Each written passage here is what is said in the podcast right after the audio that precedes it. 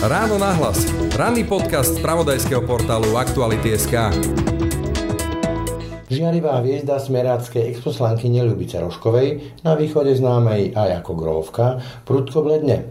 Po krátkom živote na vysokej nohe, a to aj zo zrejme neoprávnene poberaných polnohospodárských dotácií, dnes Lubica Rošková čelí 100 tisícovým dlhom, ktoré zatiaľ nevládze splácať a je voči nej vznesené aj viacnásobné obvinenie. Myslím si, že by bolo na mieste, aby okrem Ľubice Roškovej a prípade jej účtovníka boli stíhané aj osoby, ktoré poskytovali tieto informácie, pretože bez nich by Ľubica Rošková nikdy v živote nepoberala dotácie na absurdné plochy ako letisko alebo ihrisko futbalové. Okruh stíhaných za skutky, za ktoré je stíhaná Ľubica Rošková, by bolo treba rozšíriť. Sama v tom zrejme nebola. Domnieva sa reporterka aktualít Laura Keleová. Napriek odhaleniu praktik Ľubice Roškovej a jej podobných, podporou smeru na východe to neotriaslo. Čuduje sa reportér Andrej Bán. V týchto regiónoch, kde aj žije pani Lubica Rošková a tá jej vlastne rodinka, tak e, má naďalej smer takú vysokú podporu. Myslel som si, že ten dopad na verejnú mienku bude taký, že ľudia si uvedomia, že ten smer je naozaj jedna oligarchicko-mafiánska štruktúra, že to ani náhodou nie je žiadna sociálna demokracia.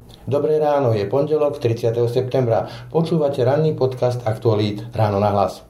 Pekný deň vám želá Braň Dobšinský. Počúvate podcast Ráno na hlas.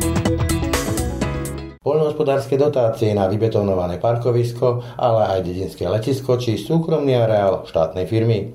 I takto vyzeral biznis model smeráckej exposlanky Ľubice Roškovej na východe zvanej Grovka. Potom, ako sa na jej, tak povediať, spolno Klondike pozreli novinári, prišlo konečne rad staré známe slovenské príslovie, ktoré hovorí, že žiadny strom veru nerastie až do neba. Dnes má totiž táto tzv. grovka 100 tisícové dlhy. Svoju firmu sa opakovane pokúša dostať do konkurzu a jej rodinný dom úradne zablokovali. Navyše, Ľubici Roškovej hrozí aj väzenie. Je totiž obvinená zo zločinu poškodzovania finančných záujmov Európskej únie, ako i subvenčného podvodu. O tom, ako sa Rošková pokúša vyvlieť zo svojich dlhov, som sa porozprával so svojou kolegyňou, reporterkou Aktualít Laurou Kelevou. My sme sa hlavne pozreli na to, ako ona postupuje, respektíve ako sa ona snaží nejakým spôsobom najefektívnejšie sa dostať z tej situácie, do ktorej sa dostala a tou situáciou je, že má zaplatiť štátu Európskej únii 200 tisíc eur, cez 200 tisíc eur Ľubica Roškova sa už po druhý raz pokúša navrhnúť, aby jej firma skončila v konkurze. Po prvý raz sa jej to nepodarilo, pretože nedoložila Košickému súdu potrebné doklady. Po druhý krát, keď dala podobný návrh na vyhlásenie konkurzu alebo aby jej firma skončila v konkurze, tak opäť si od nej súdca vypýtal veľmi podobné dokumenty. To znamená, že s rovnakými chybami alebo nedostatkami sa o konkurs pokúšala aj po druhý raz. Teraz momentálne čakáme na to, čo na to povie súdca, že či teda odobrí a začne sa konkurzné konanie alebo nie. Čiže ona nie je schopná si zmanéžovať ani konkurs? To ja neviem, či má nejakého právnika, ale minimálne podľa toho, čo sme mohli vidieť v otvorených databázach, čo si od nej sudcovia opakovane pýtali, tak e, to vyzerá tak, že tie papierovačky zatiaľ nezvládla. Ťaha čas? V zásade áno, ale keď sme sa o tom rozprávali aj s viacerými právnikmi, tak v podstate sa to môže otočiť proti nej, pretože ak ona zmeška potrebné zákonné lehoty na to, aby ona nejakým spôsobom zareagovala na túto celú situáciu, tak čiste teoreticky by jej mohol napokon aj konkurzný správca napríklad udeliť pokutu, ktorá je cez 12 tisíc eur, alebo teda by si podhospodárska platobná agentúra mohla neskôr vymáhať aj rozdiel, teda zvýšok peňazí, pretože bude teda namietať, že ona nekonala v zákonných lehotách. Má šancu splatiť tých 200 eh, tisíc eur? Má ešte nejaký majetok? Skúsim použiť slova podhospodárskej platobnej agentúry, ktorá argumentovala prednedávnom. Tá si totiž myslí, že nemá Ľubica Rošková ako splatiť ten 200 tisícový dlh, pretože vychádza jednak z medializovanej informácie, ale aj z tých informácií, ktoré sú napríklad na katastri. A vyzerá to tak, že ona sa toho majetku, ktorý tam bol a nebol v zásade až taký veľký, postupne zbavovala, respektíve, že dnes naozaj tá jej firma Agroporúbka, ktorá dlhuje štátu a únii, nemá tie peniaze. Takže nebudem za seba hovoriť, čo si myslím, ale vyzerá to tak, že tie peniaze nemá, pretože zistili sme, že exekútor primátor zatiaľ za tie mesiace vymáhania sa mu podarilo vymôcť od firmy Ľubice Roškovej zhruba 13 tisíc eur. To znamená, že to nie je ani desatina toho, čo požaduje PPAčka. Čiže ono to nejakým e,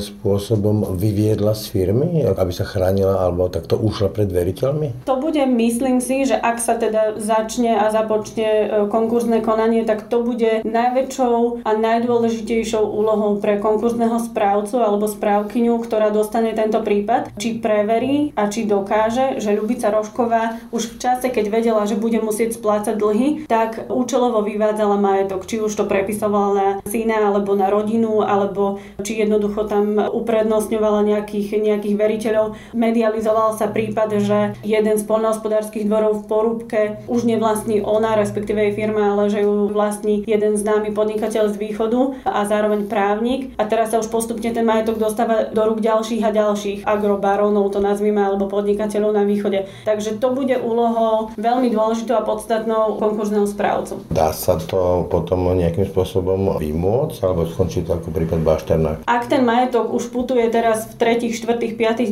desiatých rukách, bude to minimálne veľmi náročné až nemožné. Je tam aj exekúcia na jej dom? Je to štandardné opatrenie? Exekúcia beží v dvoch rovinách. V jednej si vymáhajú 150 tisíc a v druhej exekúcii, v druhej pohľadávke nejakých 50 tisíc. To, že je zablokovaný dom s pozemkom, je výsledkom pôdohospodárskej platobnej agentúry. Tá sa obrátila aj po medializácii a, a tvrdia, že aj po článkoch Aktuality SK. Obrátili sa na úrad špeciálnej prokuratúry pretože začali mať dôvodné podozrenie, že tým, že sa Ľubica Rošková zbavuje majetku, tak nebudú sa oni nikdy v budúcnosti môcť domôcť tej svojej pohľadávky. A úrad špeciálnej prokuratúry vyhovel tejto argumentácii, čiže aj ich návrhu a preto je ten dom zablokovaný. Čiže ako posledná šanca, ako získať peniaze, ktoré ona zneužila, je povedzme predaj toho domu. Je to jedna z možností, ale ja tu upozorňujem aj na to, že okrem toho vlastne nazvime to papierovania medzi PPAčkou a medzi Ľubicou Roškovou a jej firmou, tu beží oveľa vážnejšie trestné stíhanie. Ľubica Rošková ako fyzická osoba, ale aj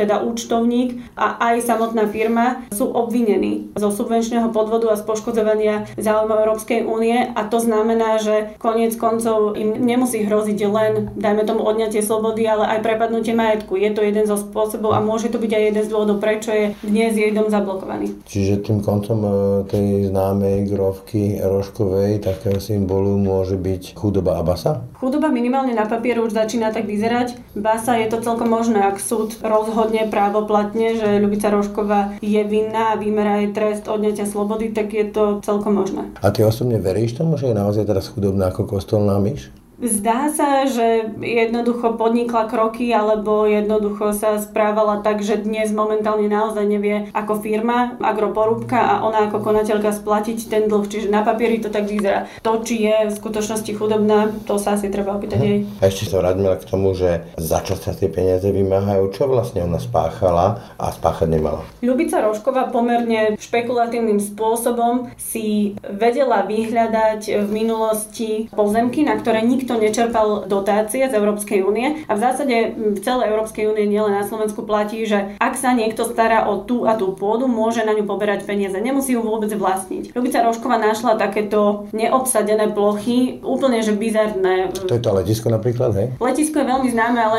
neupíname sa len na letisko, pretože ona si dovolila, teda jej firma si dovolila poberať dotácie dokonca aj na súkromný priemyselný areál SPP alebo na naozaj malú plochu, kde si v chránenej krajnej oblasti Morské oko, takže to boli, to boli naozaj že bizarné a bizarné kúsky pôd, ale jednoducho dohromady sa jej to za tie roky nazbieralo tak, ako sa jej to nazbieralo a to bol vlastne jednoznačný podvod, pretože ona sa o tie plochy nielenže nestarala a ani jej nepatrili a ani si ich neprenajímala, ale ona jednoducho s nimi nemala nič spoločné. Tu ale by som zdôraznila, že osobne si nemyslím, že bola Ľubica Rošková tak šikovná a fundovaná, že si jednoducho pozerala registre a zisťovala, kde je voľná pôda voda, ale jednoducho musela tam mať aj nejakú pomoc. To som to práve chcel spýtať, že Lubica Rošková asi nebude jediný človek, asi to bol systém.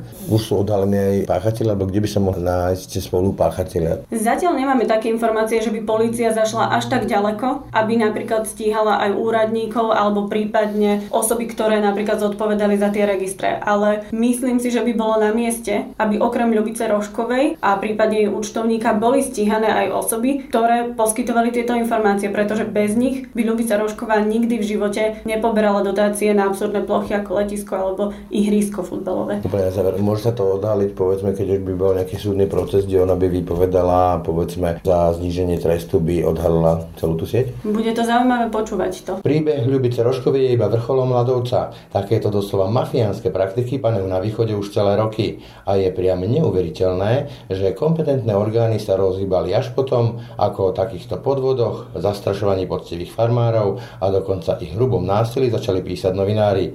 Hnevá sa reporter denníka N. Andrej Bán. Ten strávil na východe republiky, kde podľa bývalého premiéra Fica vraj nič nie je, celé týždne a mesiace, aby túto východniarskú chobotnicu podrobne zmapoval, vypýtval ju a ukázal jej praktiky celej verejnosti. Je pani Rošková zosobnením takého systému zneužívania tých eurofondov a takých tých mafiánskych praktík? Tak veľmi stručná odpoveď by bola, že áno, ale asi by ťa to neuspokojilo len odpovedať áno. Je to tak, že mám viac, hej, k tomu viac. Jasne.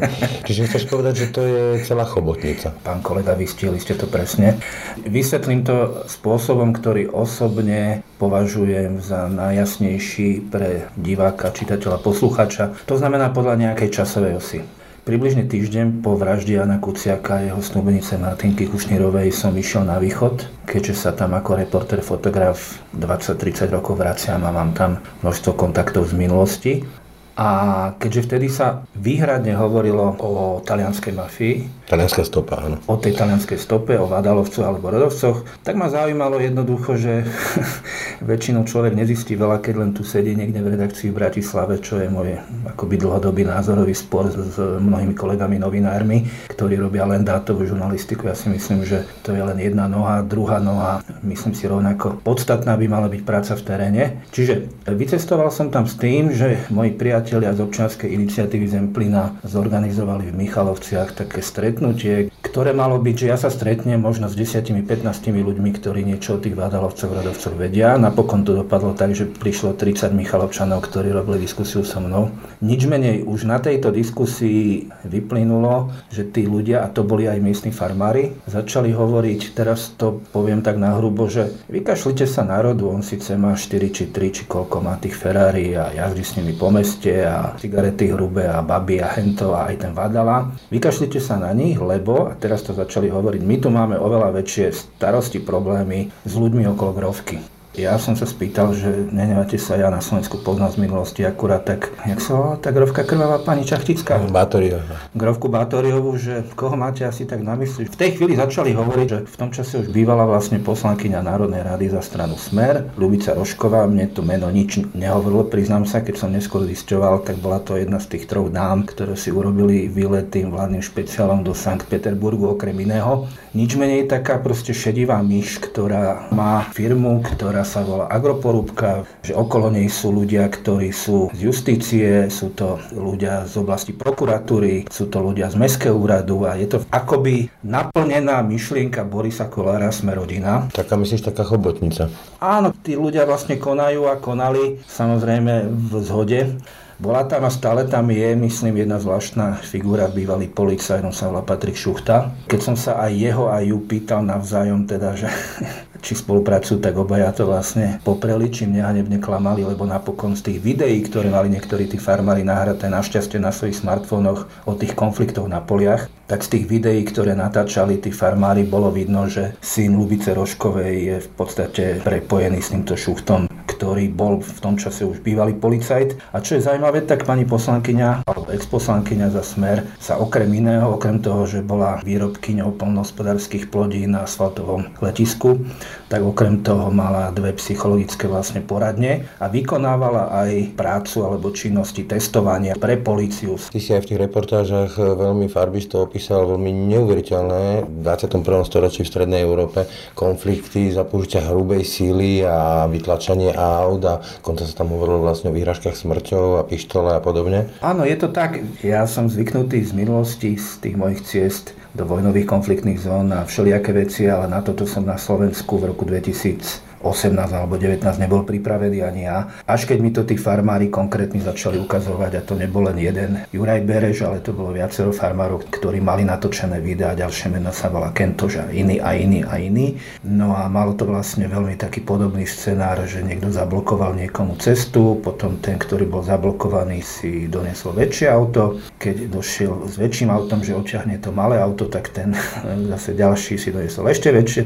Čiže vlastne vo finále tuším kombajn odťahoval Tatrovku a celé to trvalo na tých poliach 3 dní. A čo je veľmi, veľmi, veľmi zaujímavé je to, že tí farmári mali tieto konflikty už dávnejšie. A spomínali mi, že zavolali je taký motorec Ričky, čo je na hranici medzi Sobrancami a Ukrajinou v tom motoreste alebo nedaleko boli polia, ktoré obospodaroval tento dotyčný farmár Juraj Bereš a že tam zavolali opozičných poslancov. Spomínal mi treba zmeno polnospodárskeho experta, myslím za stranu Olano, Martina Fecka, ktorým to všetko už opisovali dávno, dávno predo mnou ako novinárom. Neviem, zdá sa, že s tým nič neurobili. Otázka je ale, ako je možné, že s tým nič nerobila polícia, veď to sú praktiky divokého západu z 19. storočia niekde v Amerike. No, jedno ďalšie video, ktoré určite, keď to takto poviem, tak ľudia si budú myslieť, že to je vymyslené, ale je to nahraté. Konkrétne ten pán Kentoš stál pred policajtom a hovorí mu, urobte niečo s tým, lebo tu vedľa stojaci pán Šuchta, to je ten bývalý policajt, o ktorom som hovoril, mi zablokoval svojim SUVčkom, alebo čo to mal nejaké auto, mi zablokoval viac do môjho, neviem, nejaký hospodársky dvor. No a ten policajt mu hovorí, že čo si myslíte, pane, my sme odťahová služba? On hovorí, ale tu proste mi blokuje viac, je to zrejme trestný čin. Tak ten policajt je to nahraté na videu, ten mu hovorí, no tak dajte na miestne oddelenie policie, dajte nejaké oznámenie a sa to bude riešiť. A tu príde kľúčová scéna, hmm. ktorú by ani Quentin Tarantino nevymyslel. Ten nešťastný pán Kentoš hovorí, že dal som už 10 oznámení a nič sa nestalo. Teraz je ticho, dve sekundy strich a ten policaj hovorí, tak dajte 11.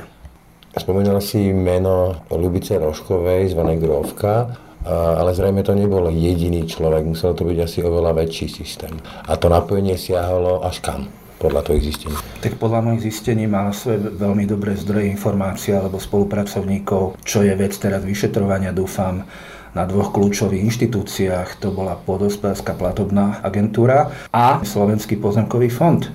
ja nie som vyšetrovateľ, ja som vlastne novinár, ktorý tieto témy vlastne priniesol, objavil som veľmi rád, že moji kolegovia aj z aktuály vlastne na to nadviazali a v tých mhm. témach pokračujú. Čiže vlastne to maslo ministerky Matečnej. Ministerka Matečná v minulosti, pokiaľ viem, tak 9 alebo 10 rokov presne v Michalovciach pôsobila a s pani Grovkou, neviem či stále sú, ale boli veľmi, veľmi dobré kamarátky. Si tam opisovali také praktiky, že vlastne niekto si na svojom poli zasial úrodu a potom prišiel niekto iný a buď mu zožal alebo mu zaoral. No veď to je prípad tohto Juraja Bereša, ktorý na na tých výmerách, ktoré mal vlastne vtedy prenajaté zasial, tuším to bola pšenica, ale to teraz nie je úplne podstatné. A keď prišiel vlastne zožať tú úrodu, ktorú on zasial, tak tam vtedy vtreli kombajny tohoto šuchtu ale čo je dôležité, je to, že nedlho po zverejnení tých mojich prvých veľkých reportáží mali tlačovku pani ministerka Matečná, pán generálny riaditeľ PPAčky Kožuch, kde mi ďakovali. Ja som s otvorenými ústami a z úžasom vlastne pozeral, že ďakujú novinárovi za niečo, čo mali vedieť už dávno, pretože to boli v skutku rozsiahle podvody. Pokiaľ viem, tak bolo to asi tretina výmer všetkej pôdy okrese Michalovce. Ako to je neuveriteľné. No a ďakovali mi, že som na to prišiel. A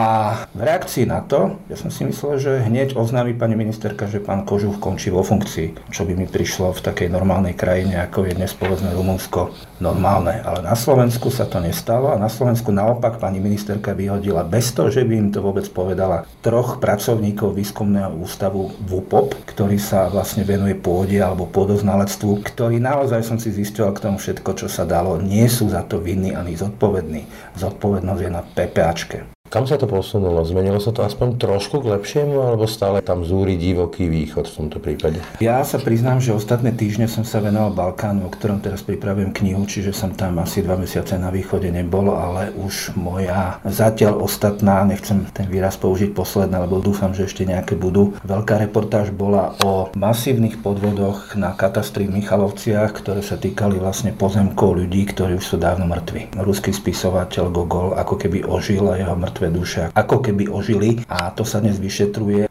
Ja som z východu minulý rok priniesol možno 20 veľkých reportáží. Boli to naozaj všetko témy, ktoré ľuďom prichádzali alebo prišli až ako neuveriteľné, ale mali tú šťastie alebo tú smolu, že sa stali tie veci.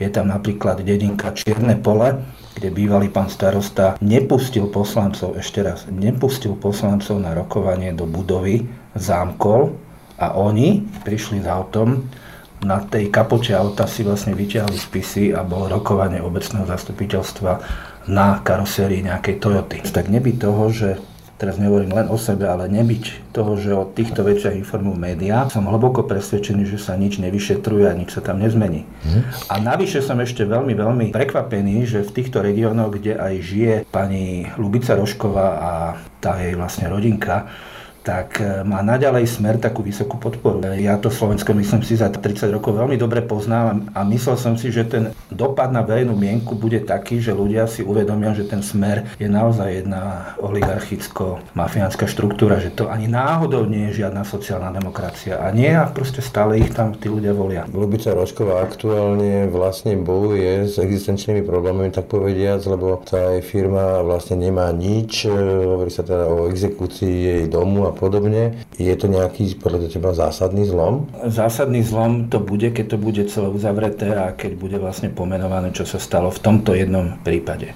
Samozrejme, aj v tomto prípade došlo k takým dezinterpretáciám, ktoré sa tak vžili, taký ľudový narratív aj medzi politikmi, aj medzi občanmi na Slovensku je, že Ľubica Rošková to je tá pani, ktorá pestovala nejaké plodiny na letisku a na vyasfaltovanom parkovisku. No to nie je najväčší problém, aj keď to znie veľmi lákavo. Jeden hektár skutočne nie je ten problém ako to, že desiatky a stovky hektárov boli tzv. záhumienky, kde si ľudia sami v okolitých no. obciach obospodarovali vlastné záhumienky netušili vôbec, že keby to nejako spojili do nejakých väčších výmer vlastne súvislí, že by mohli na to žiadať z európskych fondov vlastne dotácie, čo je vyše 200 alebo 240 eur. A najmä netušili, že firma Agroporúbka na ich vlastnými rukami opracované záhumienky poberá dotácie. Však to je absurdné. Ako mi chce pani ministerka vysvetliť, že ten systém je tak nastavený a že je to správne v súlade s Európskou úniou, že oni len kontrolujú